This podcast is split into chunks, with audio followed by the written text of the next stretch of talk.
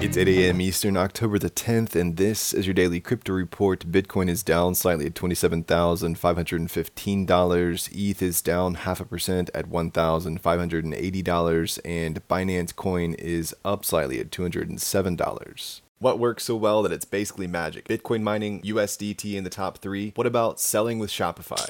Shopify is the global commerce platform that helps you sell at every stage of your business. From launching your online shop to did we just hit a million orders? Shopify is there to help you grow. From their all in one e commerce platform to their in person point of sale system. Wherever and whatever you're selling, turn browsers into buyers with the internet's best converting checkout, up to 36% better compared to other leading commerce platforms. Sell more with less effort thanks to their new AI solution, Shopify Magic. My favorite thing about Shopify is no matter how much you want to grow, they have the solutions you need to take control and level up your business business. Shopify powers 10% of all e commerce in the US and millions of other entrepreneurs across 175 countries. Plus, Shopify's award winning help is there to support you every step of the way. Businesses that grow, grow with Shopify. Sign up for a $1 per month trial period at shopify.com slash DCR, all lowercase. Go to shopify.com slash DCR to grow your business, no matter what stage you're at. Shopify.com slash DCR.